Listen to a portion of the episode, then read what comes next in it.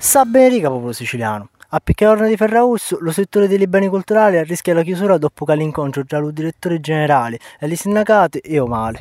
Le motivi delle proteste sono legate alle condizioni di travaglio, al numero di ritorni notturni e a chi dei ritorni fissivi. Per superare questi limiti serve un accordo che oggi non c'è, mentre lo personale non aveva ancora ricevuto quanto ci spetta per lo travaglio del 2020 e il 2021 e per il 2022 non fu presentato un d'accordo. Considerati i problemi dei servizi legati alla tutela e alla sicurezza dei beni culturali siciliani, a causa di un possibile sciopero, i giavagliatori domandano un incontro urgente con l'assessore Samonà. Speriamo che Samonà facesse l'uso giavaglio e risolvesse questa situazione.